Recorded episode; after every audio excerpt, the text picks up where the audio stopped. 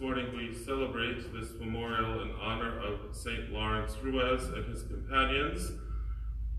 16, 13 Dominican priests and three tertiaries that gave their life in Nagasaki, Japan, is for their belief in Jesus Christ. The history of the church in Japan is an interesting history because at first it was welcomed by the emperor, but then the emperor became concerned that too many people were giving attention to the missionaries and not to him as he thought. And so therefore he changed his mind and his descendants followed suit, so that the church, the faith, became uh, outlawed.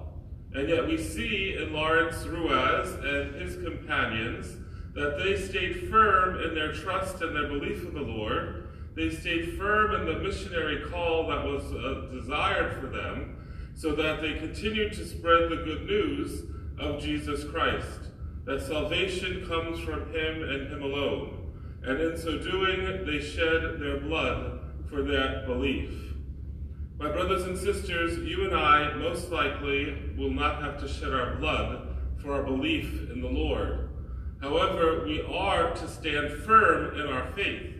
We are to stand firm in the teachings of Jesus Christ, the gospel of life, the culture of hope and dignity of the human person you and I are called to be living witnesses to that reality. There are many voices out in the world today that can sway us, that can distract us, or even cause us to be fearful to stand firm. But through the example of these, 13, these 16 witnesses, let us pray for that courage, that strength, and that perseverance, that you and I may be faithful to the Lord, not just by what we say, but by what we do, each and every day of our lives.